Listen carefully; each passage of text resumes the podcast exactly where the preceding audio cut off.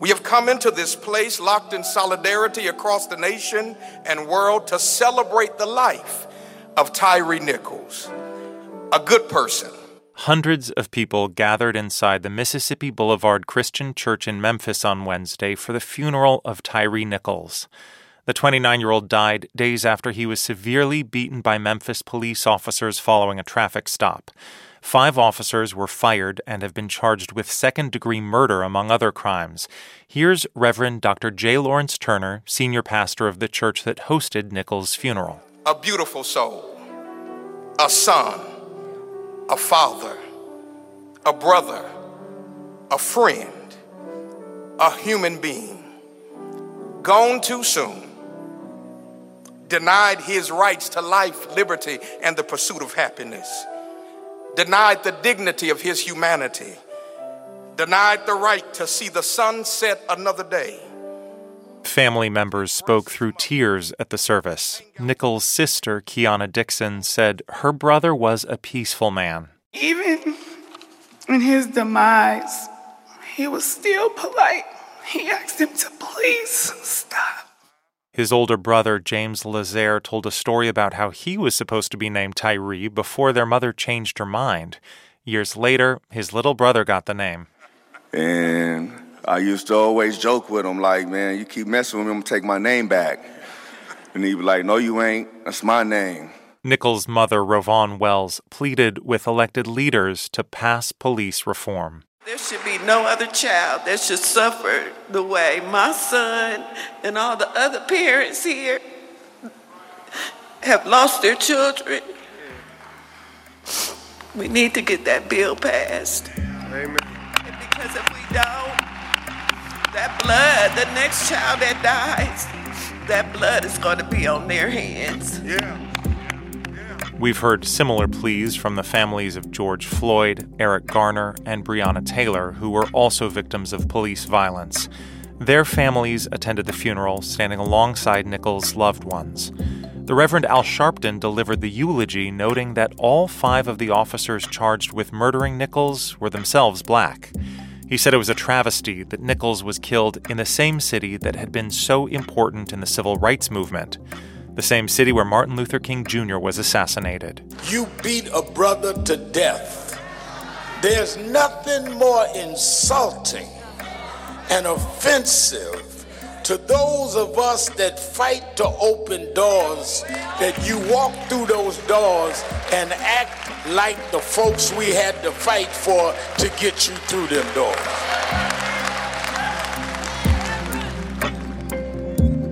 Consider this.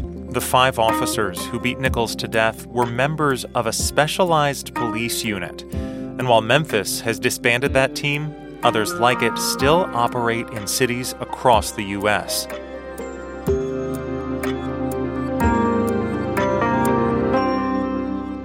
From NPR, I'm Ari Shapiro. It's Thursday, February 2nd.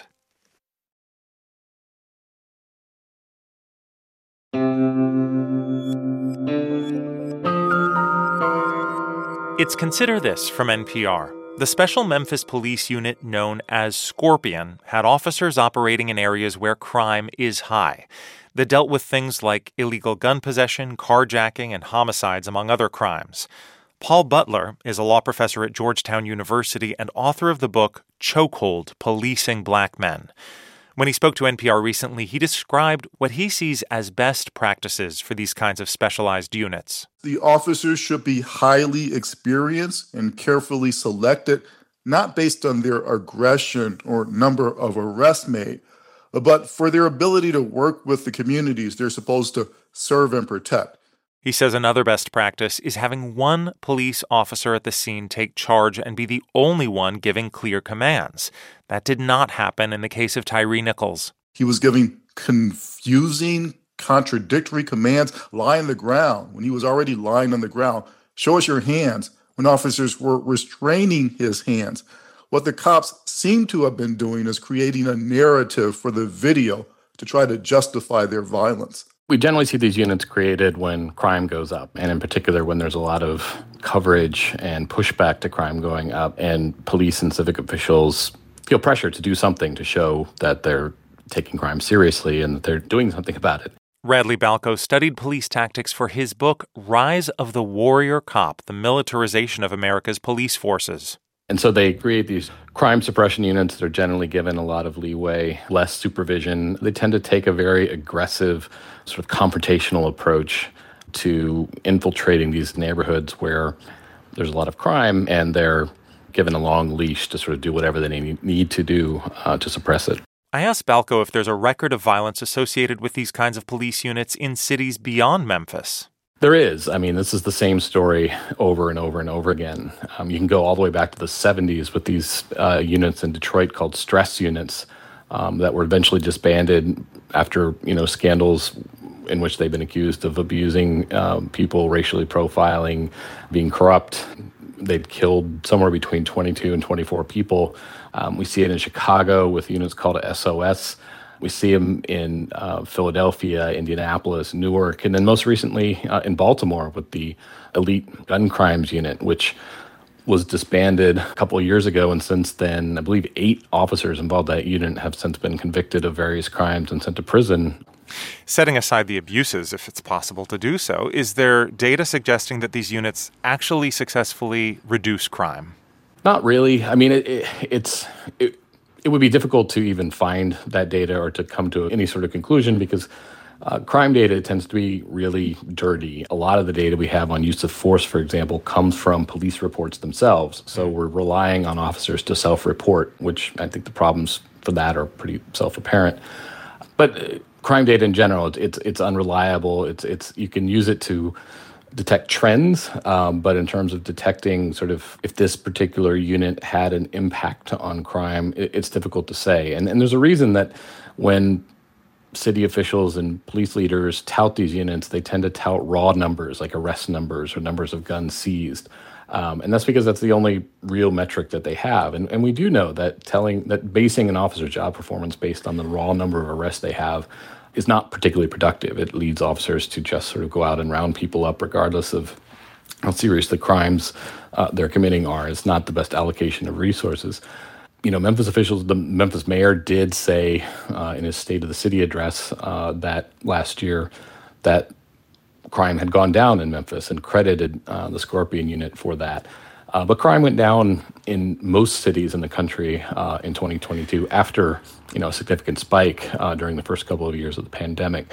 So it's not at all clear that the Scorpion unit was the reason for that. So if we imagine the scenario where these kinds of units tend to be established, crime is going up in a city, there's pressure on the mayor and other elected officials to do something. If the warrior cop is not the solution, what is? What would you like to see a mayor do in that scenario? That's tough. I mean, I realize it's far easier for someone like me to say what doesn't work instead of what does. One thing we do see is in cities that have consistently high crime rates, places like Memphis, Cleveland, Baltimore, Chicago, St. Louis, those cities also have a long and documented history of police abuse. Uh, and I think those two issues go hand in hand. They also tend to have very low clearance rates, particularly in, in minority communities um, for serious crimes. Clearance rates meaning solving crimes. Right. So, you know, if you live in, in one of these cities and you're a member of a, a minority community, you look at that and you say, okay, well, you've got these units that are harassing people in my neighborhood, harassing me, my friends, my relatives. Crime is, it, they're not solving any crimes. Um, am I going to trust the police? Am I going to call the police when I'm, I have a problem? Am I going to talk to them and volunteer information uh, in an investigation when I'm not sure they're going to be able to protect me. Um, you know, trust is a very key component in police being able to effectively keep communities safe and solve crimes. And when you have units like this that are kind of running roughshod through neighborhoods, that doesn't build trust, it undermines it. That's journalist Radley Balko, author of Rise of the Warrior Cop The Militarization of America's Police Forces. It's Consider This from NPR. I'm Ari Shapiro.